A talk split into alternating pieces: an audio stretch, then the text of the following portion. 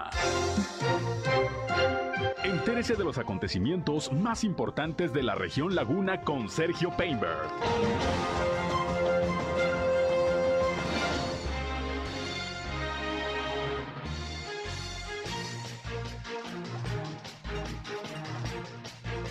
Propone el alcalde de Torreón, Román Alberto Cepeda, un Consejo Metropolitano de Seguridad.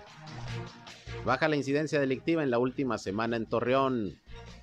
Destaca el gobernador de Durango recuperación del empleo en el marco de su cierre de administración. Termina el 15 de septiembre. Anuncia la Universidad Autónoma de la Laguna un medio digital para prácticas de sus estudiantes. Viene el Festival del Mole como cada septiembre a Torreón, anunció la Canirac Laguna. Aumenta 2 el número de fallecidos por inundaciones en Musquis. Detienen a feminicida en la Laguna de Durango. Llaman a evitar el uso de coyotes en trámites ante la Administración Fiscal de Coahuila.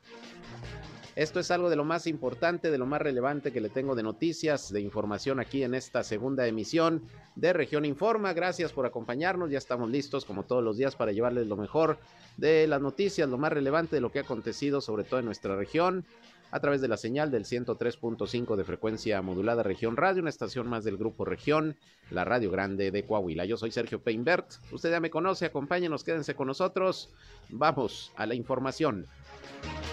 El clima.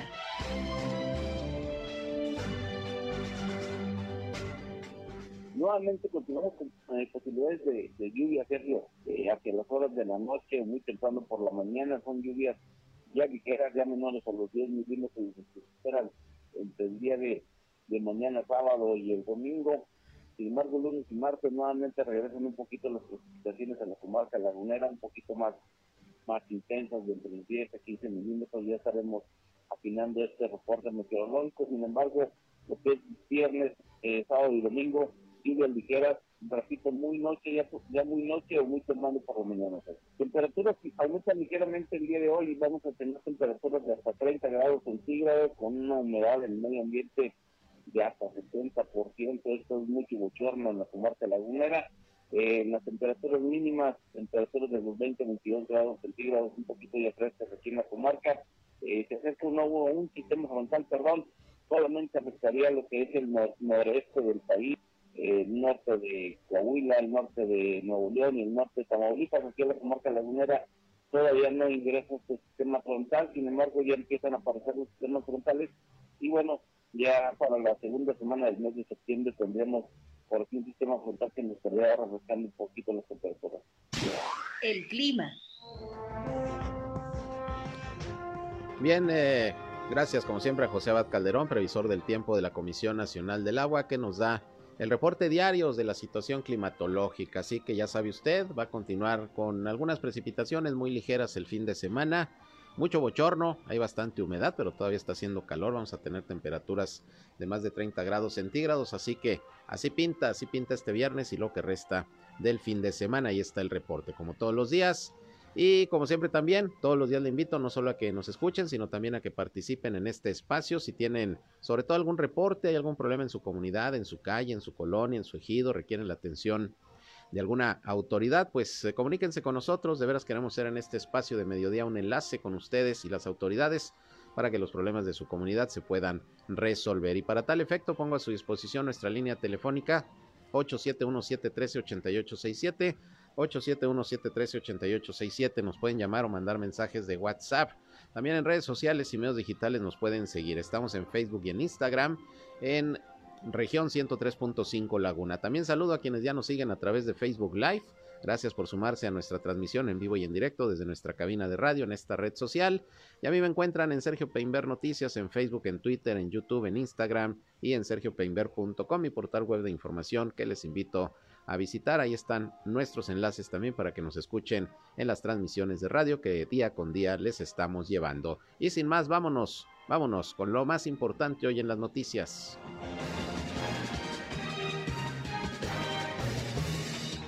Bueno, y hablando de las condiciones climatológicas, pues sigue la situación muy complicada allá en Musquis y buena parte de la región carbonífera del estado por las lluvias torrenciales que cayeron ayer por la mañana y que afectaron sobre todo al municipio de Musquis, pero también hay algunas afectaciones en Sabinas y en San Juan de Sabinas. Lo más lamentable es que, bueno, esta mañana se había reportado el deceso de una persona y dos que estaban desaparecidas, entre ellas un menor de 8 años de edad, ahí en Musquis. Sin embargo, la Fiscalía General del Estado informó que ya son 2 los decesos de personas que han muerto por estas lluvias allá en la región carbonífera, una en Musquis, la que murió pues prácticamente desde ayer, y otra en San Juan de Sabinas, 2 personas ya fallecidas. Hay otras 2 que, les repito, se están tratando de localizar, están reportadas como desaparecidas, entre ellas un menor de 8 años. La persona que murió allá en Musquis, según confirmó la alcaldesa Tania Flores, era un hombre de 35 años de edad. También hoy la alcaldesa dijo que por lo menos 37 colonias se han visto afectadas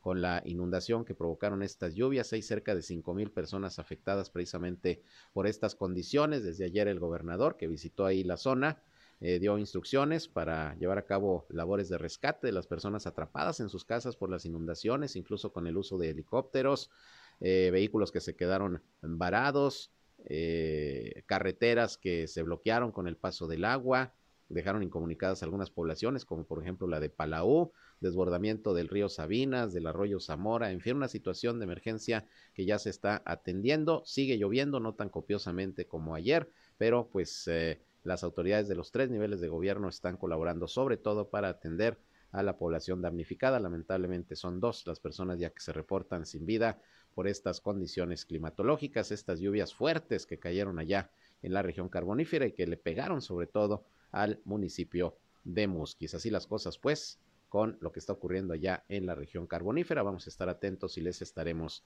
informando. Bien, en otras cosas, hoy se llevó a cabo la reunión de seguridad pública por la mañana, que cada semana encabeza el alcalde Román Alberto Cepeda, y bueno, pues en entrevista con los medios de comunicación dijo que ya entró en contacto con los nuevos alcaldes de la Laguna de Durango, sobre todo con la de Gómez Palacio, Leticia Herrera, con Homero Martínez, alcalde de Lerdo, que fue reelecto, inicia una nueva administración, para tratar de ponerse de acuerdo sobre todo en materia de seguridad y unir esfuerzos pues para que las condiciones precisamente de la incidencia delictiva se pueda continuar con una baja paulatina, como ha venido ocurriendo sobre todo en la Laguna de Coahuila en las últimas semanas, y dijo que va a proponer incluso la creación de un consejo metropolitano, por así decirlo, de seguridad, para que los alcaldes de ambos lados del río Nazas pues se coordinen también en esta materia. Vamos a escuchar lo que en principio dijo el alcalde Román Alberto Cepeda sobre esta propuesta de un consejo metropolitano.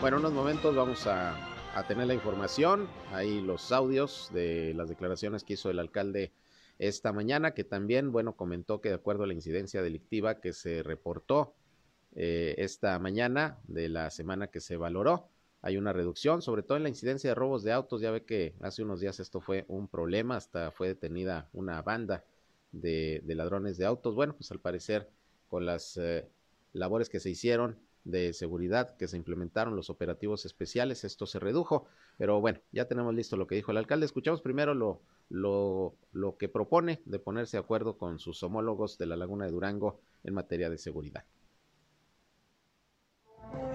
Hemos estado en contacto con los nuevos alcaldes ya a partir del día de ayer. Estuvimos en la toma de protesta y bueno, hay una buena coordinación con Gómez Palacio, con Lerdo, con la alcaldesa Leticia Herrera, con Homero también en el caso de Lerdo.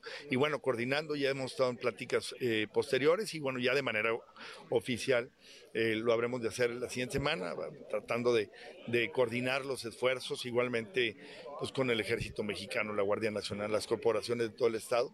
Tuvimos hoy por la mañana justamente el Consejo de Seguridad, donde asistieron también el día de hoy representantes de la barra de abogados de Sinaloa, de Culiacán, en donde están viendo el mecanismo que estamos utilizando para la coordinación y afortunadamente bastante bien. Y bueno, yo creo que es el momento, ellos están dando inicio, nosotros a 243 días de haber iniciado, Y bueno, creo que la buena coordinación y el intercambio de información siempre son importantes. Del modelo, así es, en La Laguna. Entonces yo creo que en Torreón, y creo que es importante, se fueron satisfechos, y bueno, también con el compromiso de seguir intercambiando información. Yo estuve platicando justo antes de la toma de protesta con la alcaldesa de Gómez Palacio, y bueno, yo creo que aquí lo más importante es la voluntad, la coordinación, intercambio de información y el intercambio de experiencias. Siempre es importante, y hacerlo de manera puntual.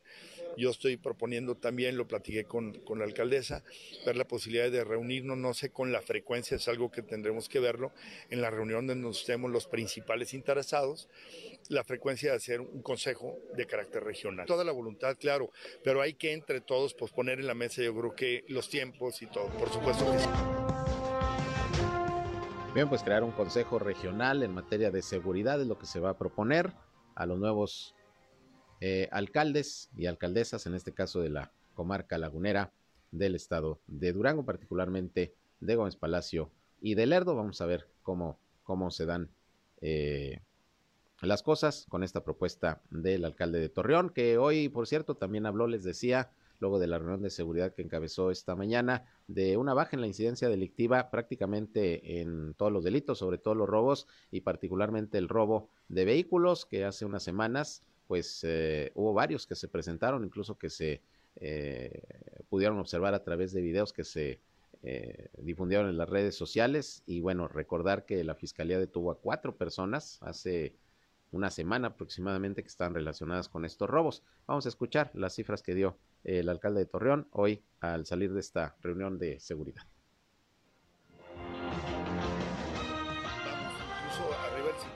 En estos 8 días, del viernes pasado a este viernes, se disminuyó el 50%. Entonces creo que es importante, pero al final, yo lo he dicho, todos los temas de seguridad, igualmente los robos a locales comerciales con y sin violencia también. En promedio reducimos en esta semana el 22% los índices delictivos. ¿Qué es lo que creo yo más importante?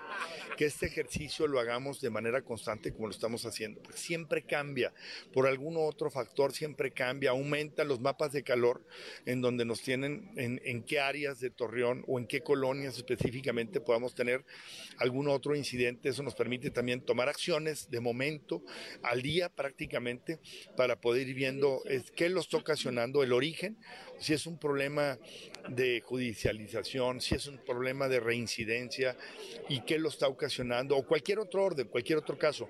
Pero creo que la frecuencia y el intercambio nos permiten salir adelante y estar puntualmente atendiendo cualquier índice y cualquier afortunadamente para bien, pero al final creo que, insisto, aquí nunca podemos echar las campanas al vuelo. Siempre tenemos que estar atentos. Bueno, eso estuvo arriba, esta semana disminuyó, pero al final, insisto, eso es algo de todos los días, todo el día.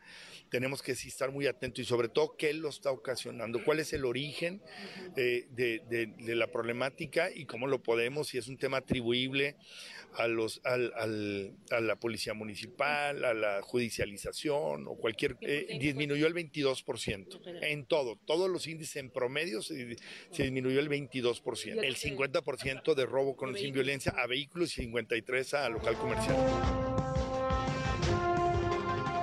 Bien, pues ahí está lo que comentó el alcalde Román Alberto Cepeda, las cifras que se dieron a conocer respecto a la incidencia delictiva en los últimos días, como cada semana en esta reunión de seguridad, que ahora es los viernes, prácticamente desde que inició la administración se estaba haciendo los sábados, pero desde la semana pasada ahora cambia a los viernes la reunión por facilidad, sobre todo de muchos de los integrantes que a veces les complica el fin de semana asistir.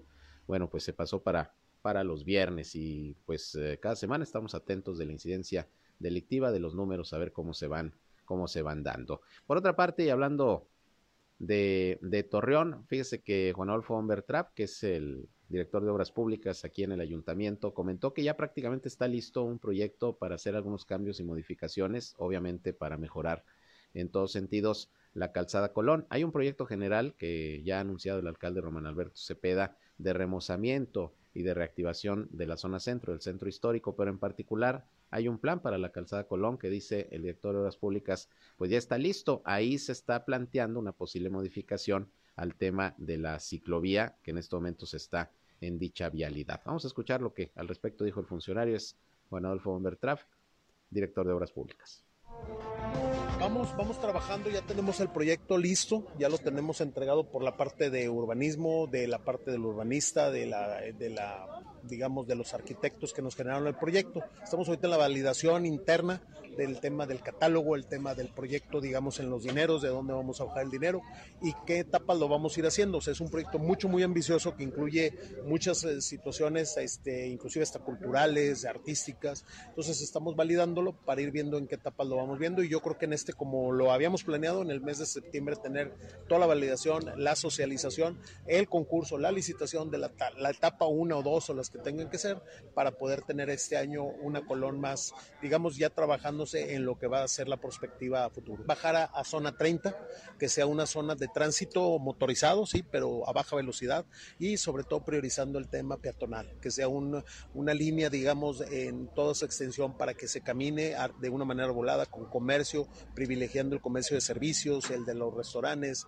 el que tiene que ver con la peatonalización, para que la gente pueda ir a disfrutar con sus mascotas, familias, todo ahí dentro de la calzada Colón en su totalidad. Ya ha habido pláticas inclusive anteriores en donde se ha platicado con la parte de los ciclistas, la parte de colectivos del centro, la parte de la peatonalización, obviamente los industriales del tema gastronómico, con Canirac, con todos ellos se ha platicado de una manera breve y con ideas muy, digamos, conceptuales. Hoy ya probablemente la próxima semana estemos en condiciones de llevar el proyecto ejecutivo, de decir esto es lo que estamos viendo, esto es lo que creemos que debe de ser para la colonia, esto es lo que nos marcan los expertos, sobre todo que puntualizar que se hizo por fuera de parte de gobierno para que no tuviera esa atenuante, ¿verdad? Entonces podremos ir y platicarlo, y si hay algún tema que queramos cambiar o corregir o inclusive agregar, bueno, pues estamos a tiempo para poder hacer todo este tipo de cosas.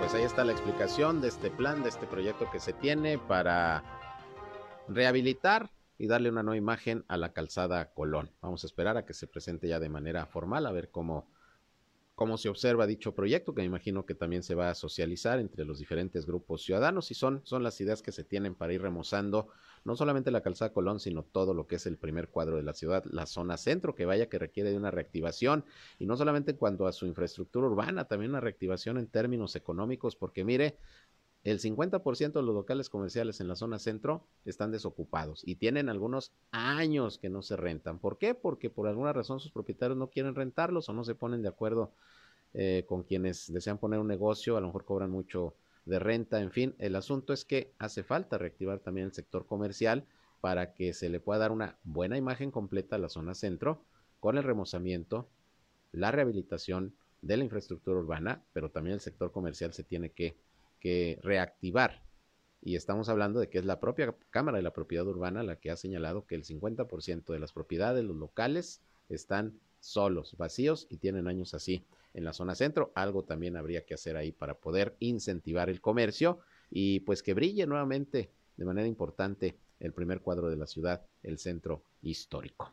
Bien, vámonos a una pausa y regresamos, son las 13 horas, la 1:21, volvemos con más.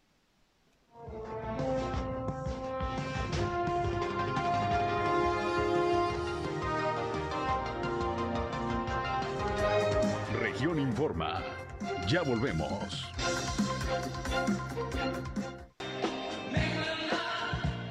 Bien, regresamos, son las 13 horas ya, la 1:26. Y bueno, regresando al tema de seguridad, fíjese que la Fiscalía General del Estado de Durango, aquí en la comarca lagunera, hoy dio a conocer la detención del presunto feminicida de una joven que fue localizada sin vida en el interior de un vehículo en Gómez Palacio. Usted recuerda, le dimos la información.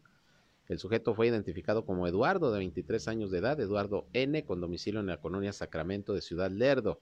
El inculpado fue puesto ya a disposición del juez de control en turno por existir una orden de aprehensión en su contra por los delitos de feminicidio y robo agravado. Se espera que en las próximas fechas se realice la primera audiencia para la imputación del delito y la vinculación a proceso. Eduardo N va a ser enviado a la ciudad de Durango, donde va a quedar internado en el Centro de Reinserción Social número 1. Hay que recordar que fue la mañana del pasado 26 de julio cuando fue localizada una mujer sin vida al interior de un vehículo en Gómez Palacio. La unidad estaba estacionada sobre la calle Poanas, entre las avenidas Rayón y Gregorio García de la colonia Nuevo Refugio. La víctima se encontraba en el asiento trasero de un automóvil Sentra 2018 con placas de circulación de Durango. Ella se identificó como Ana Gabriela Castañeda Quirós, de 26 años de edad, que tenía su domicilio en el ejido Los Ángeles de Lerdo. Y bueno, según la necropsia, murió por estrangulamiento y bueno, el presunto asesino, este hombre de 23 años, Eduardo N., ya fue detenido por la Fiscalía del Estado de Durango. Estaremos pendientes del caso, pero pues se va esclareciendo por lo menos este feminicidio con el probable responsable. Bien, por otra parte, como se lo informé ayer, el gobernador de Durango, José Rosas Aispuro, acudió a la sede del Congreso del Estado para presentar por escrito su sexto y último informe de gobierno, además de emitir un mensaje a todos los ciudadanos, donde habló pues de lo que considera sus principales logros a lo largo de estos 6 años de administración, que termina ya el próximo 15 de septiembre para que tome protesta el nuevo gobernador, hoy electo, Esteban Villegas. Y esta mañana en la conferencia de prensa de la mañana, que se da siempre para dar a conocer los datos de la situación del COVID-19, el gobernador aprovechó para manifestar que le pareció positiva la asistencia ayer al Congreso, dijo que fue un espacio para el diálogo, para tener la posibilidad de hablar de lo que hizo durante su administración y bueno, destacó entre otras cosas el tema de la recuperación del empleo. Vamos a escuchar lo que sobre este tema de su sexto informe comentó el gobernador Rosas Aispuro esta mañana. Yo estoy muy satisfecho, muy contento de que en Durango realmente el compromiso que hicimos hace 6 años, hoy lo sigamos cumpliendo. Los 6 años he acudido de manera puntual al Congreso del Estado a rendir cuentas de lo que hemos hecho, de las acciones que se han realizado en este gobierno. Y lo hago, desde luego, convencido de que este gobierno ha marcado una clara diferencia para garantizar que vivimos un estado de libertades con respeto absoluto a la crítica y a las diferentes formas de pensar. Aquí ha habido respeto a la libertad de expresión, a la libertad de prensa. Hoy no se censura a nadie por la forma de pensar, por las críticas que pueda hacerle al gobierno. Y eso, indudablemente, que es un cambio que estoy seguro que ha llegado para quedarse. En mi mensaje de ayer destaqué que este gobierno no ha creado ni aumentado impuestos. Por el contrario, dejamos de cobrar la tenencia y el replaqueo. Aplicamos programas de descuentos para apoyar la economía de las familias de Durango en los momentos más críticos de la pandemia, para poder de esa manera recuperar los empleos que se habían perdido. Y hoy, como lo dije ayer, no solo recuperamos los empleos que se perdieron, sino que se generaron históricamente en el año pasado el mayor número de empleos en todos los años, o sea, no solo ahora de la pandemia, sino de años atrás.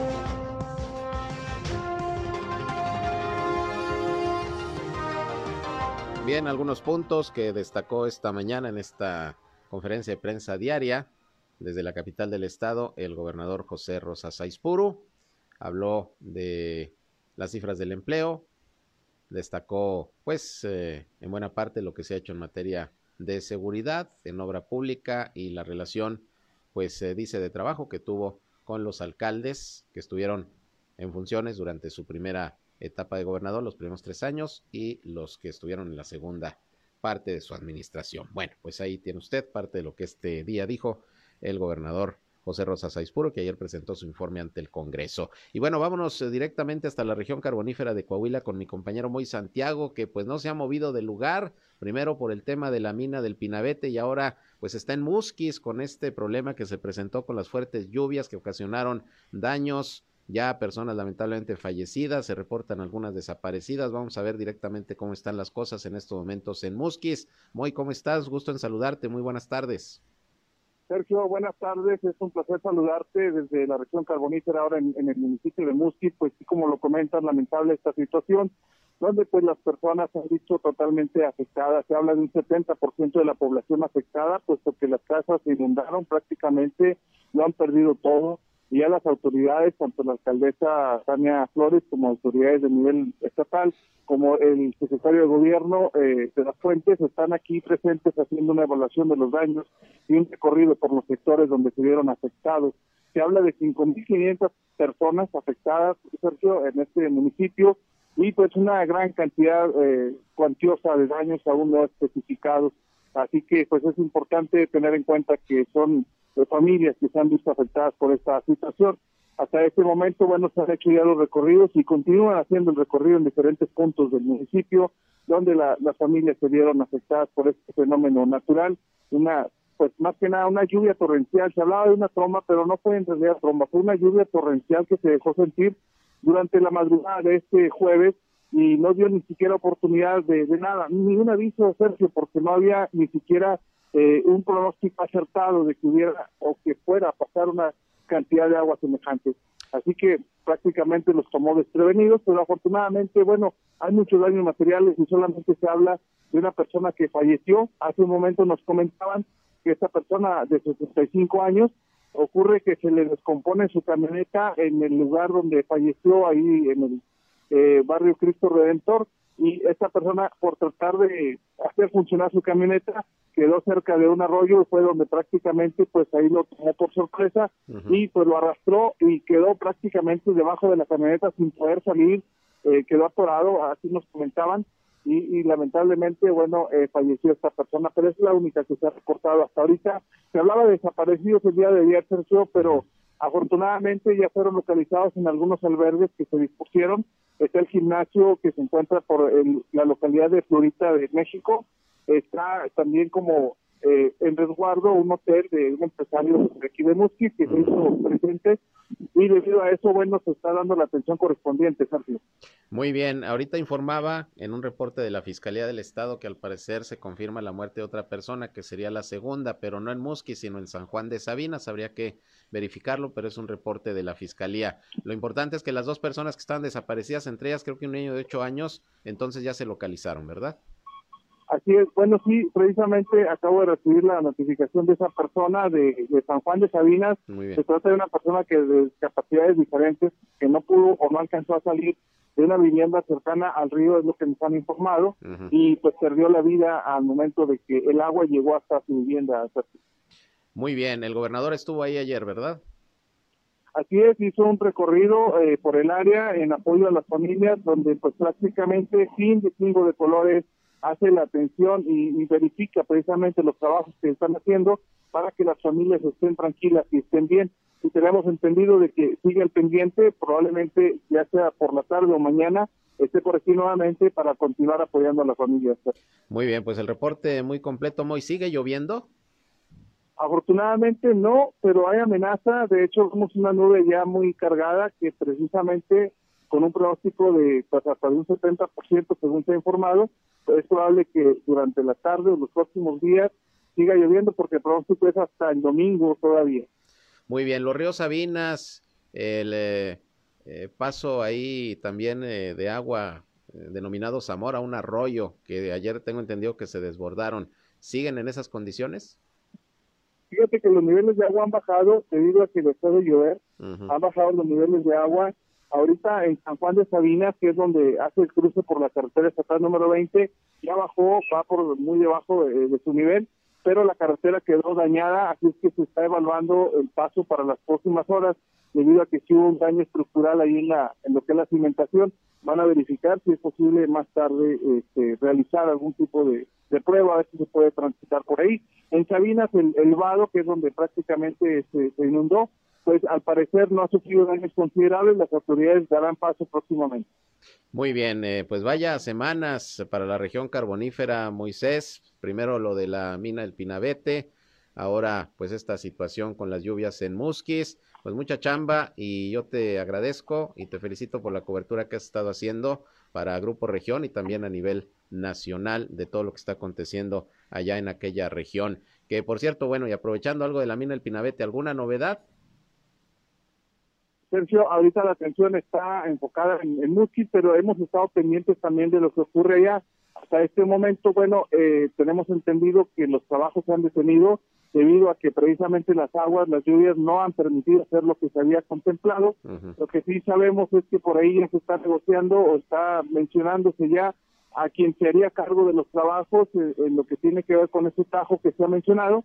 ya la Comisión Federal de Electricidad le puso el ojo a un empresario sabinense que estará a cargo de los trabajos que se realizarán en este tajo ahí en el Pinabete de Cerco. Muy bien, pues estamos pendientes, Moisés, muchas gracias por la cobertura y cualquier información, pues de inmediato nos avisas para darla a conocer al público de la comarca lagunera. Gracias y buenas tardes, cuídate. Igualmente, Sergio, un placer saludarte. Igualmente, gracias Moisés Santiago, muy profesional en la cobertura que ha estado haciendo primero de todo este tema de la mina El Pinabete, los 10 trabajadores atrapados que lamentablemente, bueno, pues ahí van a estar por lo menos varios meses mientras se llevan a cabo las labores de rescate que van a tardar, esto ya se lo hemos informado, una tragedia nuevamente en la región carbonífera, en la zona minera, y ahora esto, las lluvias en Musquis, en Sabinas, en San Juan de Sabinas, en donde pues hay una situación de emergencia por muchas personas, 5,000, nos dice Moisés, que por lo menos están damnificadas, imagínese usted, por eso pues ayer circulaba un video de la presidenta municipal llorando a mares por la situación que estaba viendo en el recorrido que hacía en su vehículo de las inundaciones y pidiendo pues el apoyo, la ayuda de los 3 niveles de gobierno. Entonces, pues vamos a ver cómo se dan las cosas, pero sí una emergencia que ya en estos momentos se está atendiendo. Bien, y una felicitación ahí a los constructores, a los integrantes de la Cámara Mexicana de la Industria de la Construcción. Hoy estuvimos ahí en su evento de conmemoración del 49 aniversario de esta Cámara. Estuvo el dirigente nacional de los constructores, Francisco Solares. Estuvo Donato Gutiérrez, presidente a nivel local de la Cámara Mexicana de la Industria de la Construcción. Y bueno, pues ahí departieron, hubo un desayuno, hubo pastel, incluso pues del cumpleaños 49, y se anunció precisamente ahí que el próximo año muy probablemente la Convención Nacional de la Cámara Mexicana de la Industria de la Construcción se va a desarrollar aquí precisamente en la ciudad de Torreón. Ahí se le notificó esto al presidente municipal, quien dijo pues que se les recibirá a todos los integrantes de este organismo empresarial con los brazos abiertos aquí en La Laguna, particularmente en Torreón. Felicidades, 49 aniversario de la Cámara Mexicana de la Industria de la Construcción aquí en la comarca lagunera. Vámonos una pausa y regresamos con más. Son las 13 horas, la 1:40.